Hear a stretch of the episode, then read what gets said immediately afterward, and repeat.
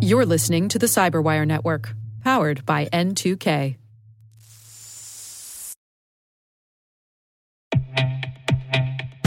With over 8,000 threat hunters analyzing over 65 trillion signals daily, Microsoft works tirelessly with the federal government to keep our nation's data secure.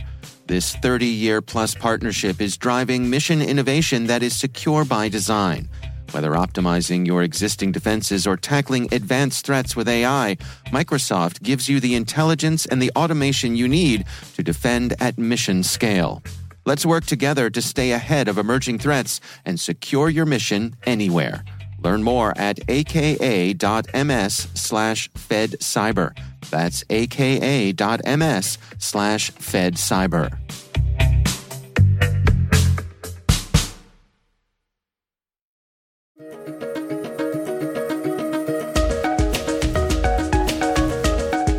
Hello, everyone, and welcome to the CyberWire's Research Saturday. I'm Dave Bittner, and this is our weekly conversation with researchers and analysts tracking down threats and vulnerabilities, solving some of the hard problems of protecting ourselves in a rapidly evolving cyberspace. Thanks for joining us.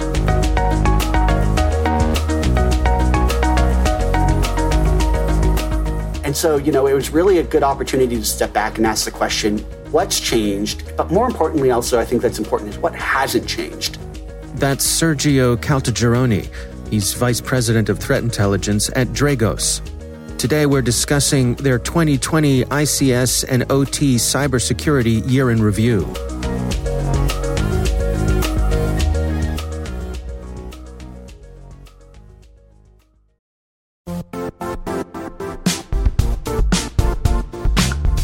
And now, a word from our sponsor, Zscaler, the leader in cloud security.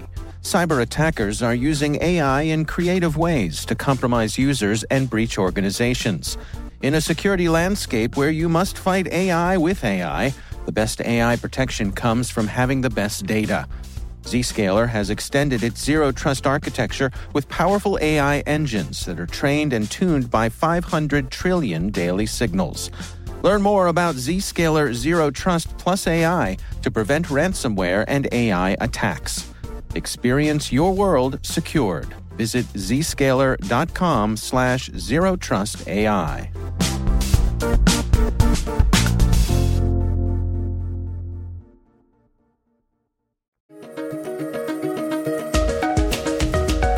We've been doing this report for three years now. Uh, obviously, Dragos has been around for four and a half years, and you know, really one thing we we've always looked at is other vendors and other members of the community who have been able to put together real data points about cybersecurity. And I think that we all, you know, in this space, we all have all of these anecdotes about stuff happening. And that's great, but it doesn't, anecdotes don't make good policy. And I think that's true almost everywhere. And uh, what Dragos really wanted to do was say, hey, look, ICS and operational technology, the, the systems that run our you know, our power, our water, our food manufacturing plants, and they keep us safe and healthy, and they produce drugs and pharmaceutical factories and so forth. Like we need data about that too. It's not just about email systems being compromised or you know web browsers or you know zero days um, affecting you know your uh, you know Zoom or, or whatever. You know, it's really about you know how are we doing in the industrial sector specifically because uh, it is a very unique one, and so every year now we've done a report and it's it's a it's a bear man. I gotta tell you it's one of the hardest things i do.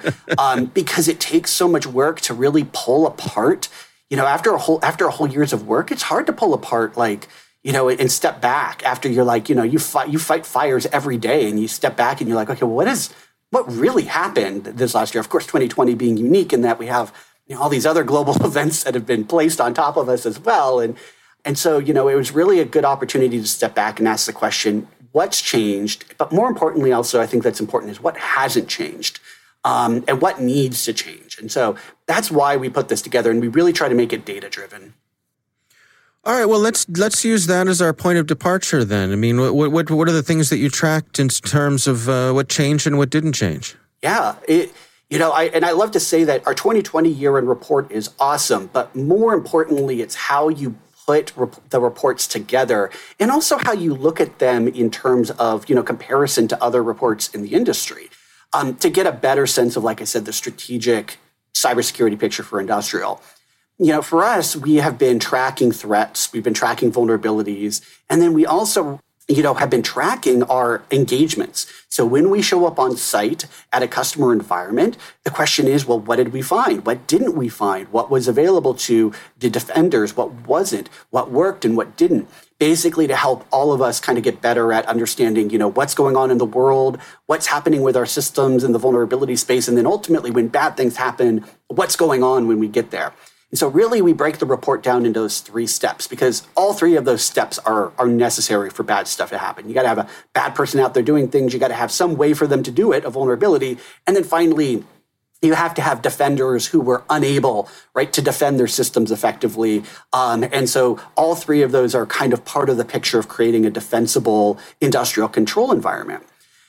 Fundamentally, so in the threat space, you know, it's really important to recognize that we've only been looking at, th- at industrial threats directly and, uh, and, and focused on for the last four, four and a half to five years. And what we've found is that over that period of time, the threat landscape is growing. That's an easy thing. Everybody in the cybersecurity community says that, by the way. So, um, you know, that, that statement alone shouldn't cause any issues. But what's really important to re- realize is that we're growing at about a 3x rate. And so we are tripling our threats. For every threat that seems to kind of go quiet, um, we're getting three new ones. And for us, that's really, really important. And we're just sitting at the tip of this iceberg because 10 years ago, you know, when Stuxnet came out and everyone was like, whoa, what just happened here? And everyone looked around at everyone else and was like, uh, is this something different? Is this, you know, is this matter? Every uh, all of all of the major adversaries in the world started putting money and resources into this problem. Like hey well if somebody can take down our manufacturing systems we should be able to take down theirs. You know, what we found is this 3x shows perfectly that 10 years ago people really started like investing and it takes five to seven years for an investment in a new attack surface to really you know uh, bore uh, results and so what we found is this year we added four new dedicated ICS attack groups um, to our inventory. And that, that's really impressive for a single year, especially for one where we're really just looking at the beginnings of this. The second area is vulnerabilities. And this is one where you know we've really focused on are vulnerabilities being captured accurately and do people have the information necessary to uh, to understand them there's thousands of vulnerabilities in the world, Dave. What are we going to, you know, how can how can a, an asset owner understand which ones they need to patch today? Hmm. Obviously, you know, they're like, oh well, let's look at what people have written about it. You know, the governments or whatever. We've found that that in 70% of the cases, the public of publicly available information about industrial vulnerabilities under reported the severity of that vulnerability, which means that in most cases, asset owners were not operating on accurate information when it came to which vulnerabilities they needed to, to address in their environment. In addition to that, 30% of the vulnerabilities that were publicly reported um, in 2020 were wrong for industrial. And that again is another point to say vulnerability analysis and uh, in the industrial space is very poor. Uh, mm. And so there's a lot of work that has to get done so that, you know, when we do patch these systems, some of these industrial environments only go down once or twice a year. Some only go down once or twice every decade. Um, you know, when they have the chance to really get in there and clean and patch and, and do all of this, you know, what are the what are the ones they're going to work on? Well, they need good information to decide that. And the last thing that really kind of jumped out at us was that 90% in 90% of the cases where a customer calls us and says, hey, there's a bad thing happening. Can you come help? 90% of those cases, Dave, there was no data available to help. And that continuously shows, and that's not a change, that continuously shows how this really, um, you know, fundamentally has our, vo- our visibility into the industrial landscape has not yet fundamentally evolved. We're getting better, but still there's too many industrial environments that are having cybersecurity problems and they just can't see them. And of course, the rule is if you can't see it, you can't protect it.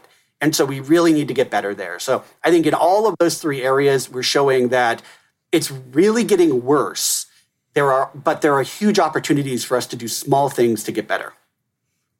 Help me understand uh, the the the sort of the spectrum between um, the number of folks who are coming at these systems, you know, the bad guys targeting ICS environments, but also um, the amount that folks are now looking at them or, or, looking for those bad guys to be coming. You follow me here? Like, yep. how much of this is actually an increase in attacks, and how much of is is that we're actually looking for them now? Oh, you, Dave, you hit. You're you're you're going right after my heart here. Um, so that is called uh, that's called visibility bias in intelligence analysis, right? So yeah, uh, sometimes you can only, you can well, first of all, uh, I like to say that visibility is king of intelligence, right? Because you can only see you can only know what you can see, and so we again we only know what we can see. And the fact is that the answer is yes. Dragos has changed for a lot of people in a way that we are looking specifically for things that people weren't looking for before. So the answer is we are absolutely going to find things that were around. Now, what's important to realize is that we try our hardest to balance that bias with external data sources that can give us an insight as to when this threat began. And so, what we try to do is measure not just is there a threat, but what is the earliest timeline of that threat? So that then yes we can answer that question better as to when did this start? Was this new or did this like xenotime like one of the tra- uh, threats we track we have evidence of them going all the way back to 2014 and we found them in 2017 hmm. um, and so yes but in the in the cases of this year um, most of the threats that we're finding are new. Uh, from the visibility that we have we're able to confirm that yes these are these are threats that have just begun in the last year to two years. In terms of how we take action based on the information that you all have gathered here, uh, to what degree are we behind? Is this a is this a, a Manhattan Project kind of thing where you know we got to get all hands on deck and work on this, or is there a more deliberate sort of you know uh, uh, rational kind of slow thing where we can plan and say, okay, you know, over the next X number of years, we are going to get to this point as a nation? Yeah.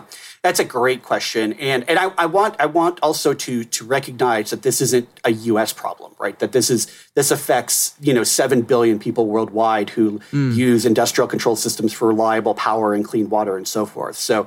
Um, you know, this is a global issue, and when attackers attack a system in, say, uh, India, and they affect an industrial control system there, they're learning how they attack industrial control systems elsewhere. Um, mm-hmm. So you see that that very traditional threat proliferation problem.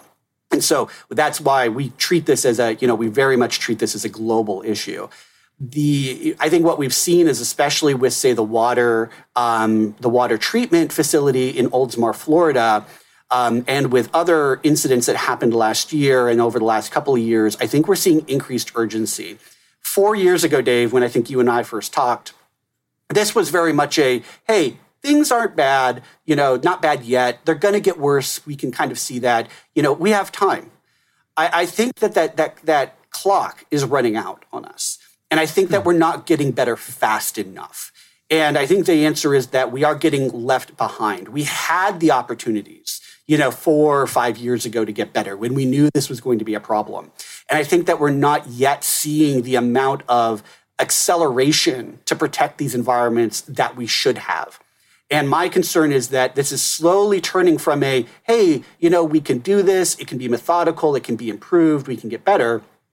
And I've got to say over to over the next three to four years, this is going to turn into a Manhattan project. And mm. this is the this is we are in a very important situation where we know what we need to do. There is no question that water treatment plants need to be protected. The answer is going to be what do we do about it? And the answer is it's coming right? It's it's it's here and it's going to come even more. It's going to come more often.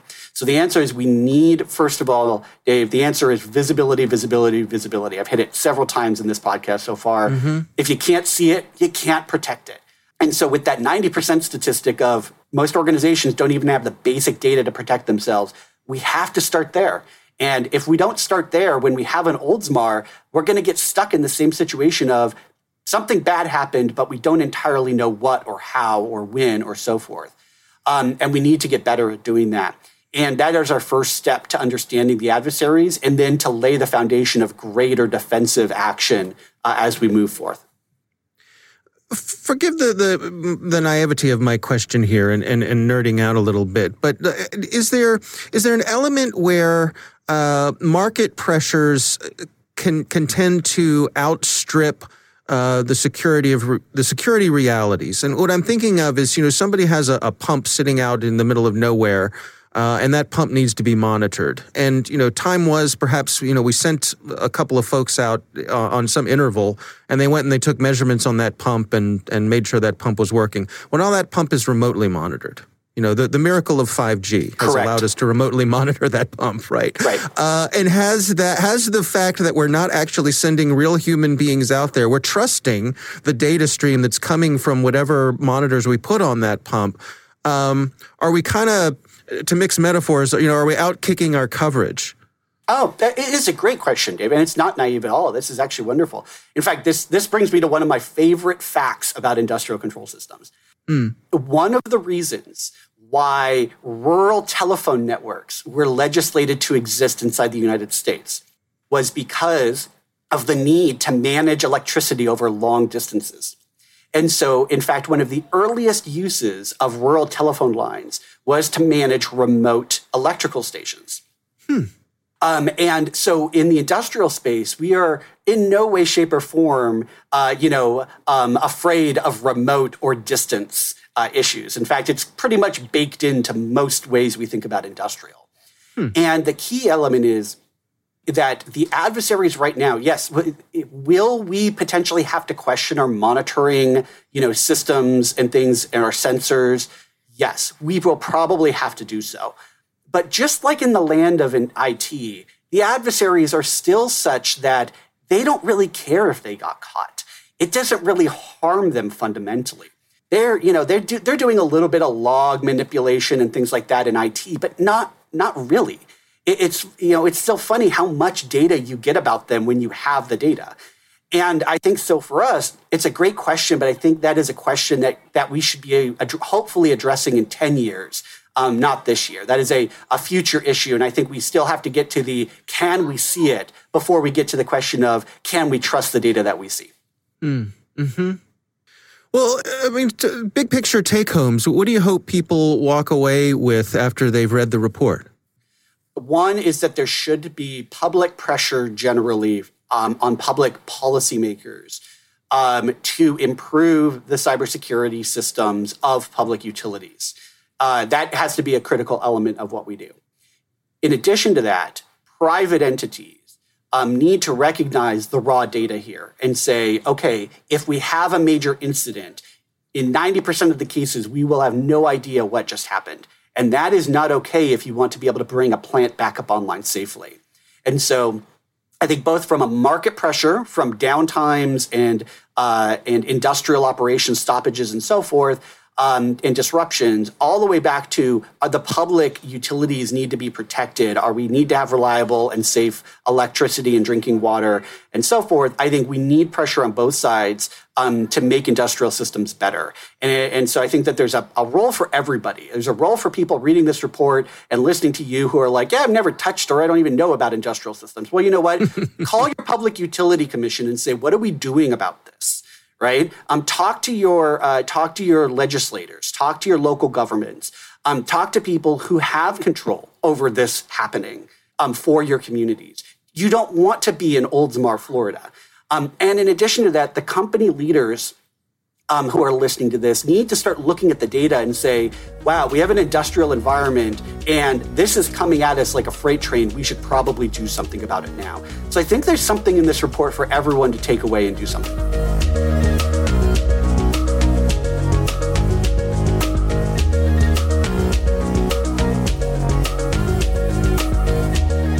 Our thanks to Sergio Caltagirone from Dragos for joining us. We were discussing their 2020 ICS and OT cybersecurity trends year in review. We'll have a link in the show notes. And now, a word from our sponsor, SpyCloud, the leader in operationalizing cybercrime analytics. Traditional threat intelligence is a thing of the past. Cyber criminals are stealing vast amounts of credentials, session cookies, and financial data every day, and it's hard to keep up. SpyCloud is the trusted partner businesses turn to to fully understand their darknet exposure risk and neutralize threats before it's too late. SpyCloud alerts your organization as soon as an employee or customer's data appears on the dark net, so you can act faster than bad actors to prevent cyber attacks like ransomware, session hijacking, account takeover, and online fraud. With insights from the industry's largest repository of recaptured data, protect the digital identities and systems most important to your business. Get your free corporate darknet exposure report at spycloud.com/cyberwire and see what information criminals have in their hands today. That's spycloud.com/cyberwire. The Cyberwire Research Saturday is proudly produced in Maryland out of the startup studios of Data Tribe, where they're co building the next generation of cybersecurity teams and technologies. Our amazing Cyberwire team is Elliot Peltzman, Puru Prakash, Kelsey Bond, Tim Nodar, Joe Carrigan, Carole Theriault, Ben Yelin, Nick Veliky, Gina Johnson, Bennett Moe, Chris Russell, John Petrick, Jennifer Eiben, Rick Howard, Peter Kilpe, and I'm Dave Bittner. Thanks for listening.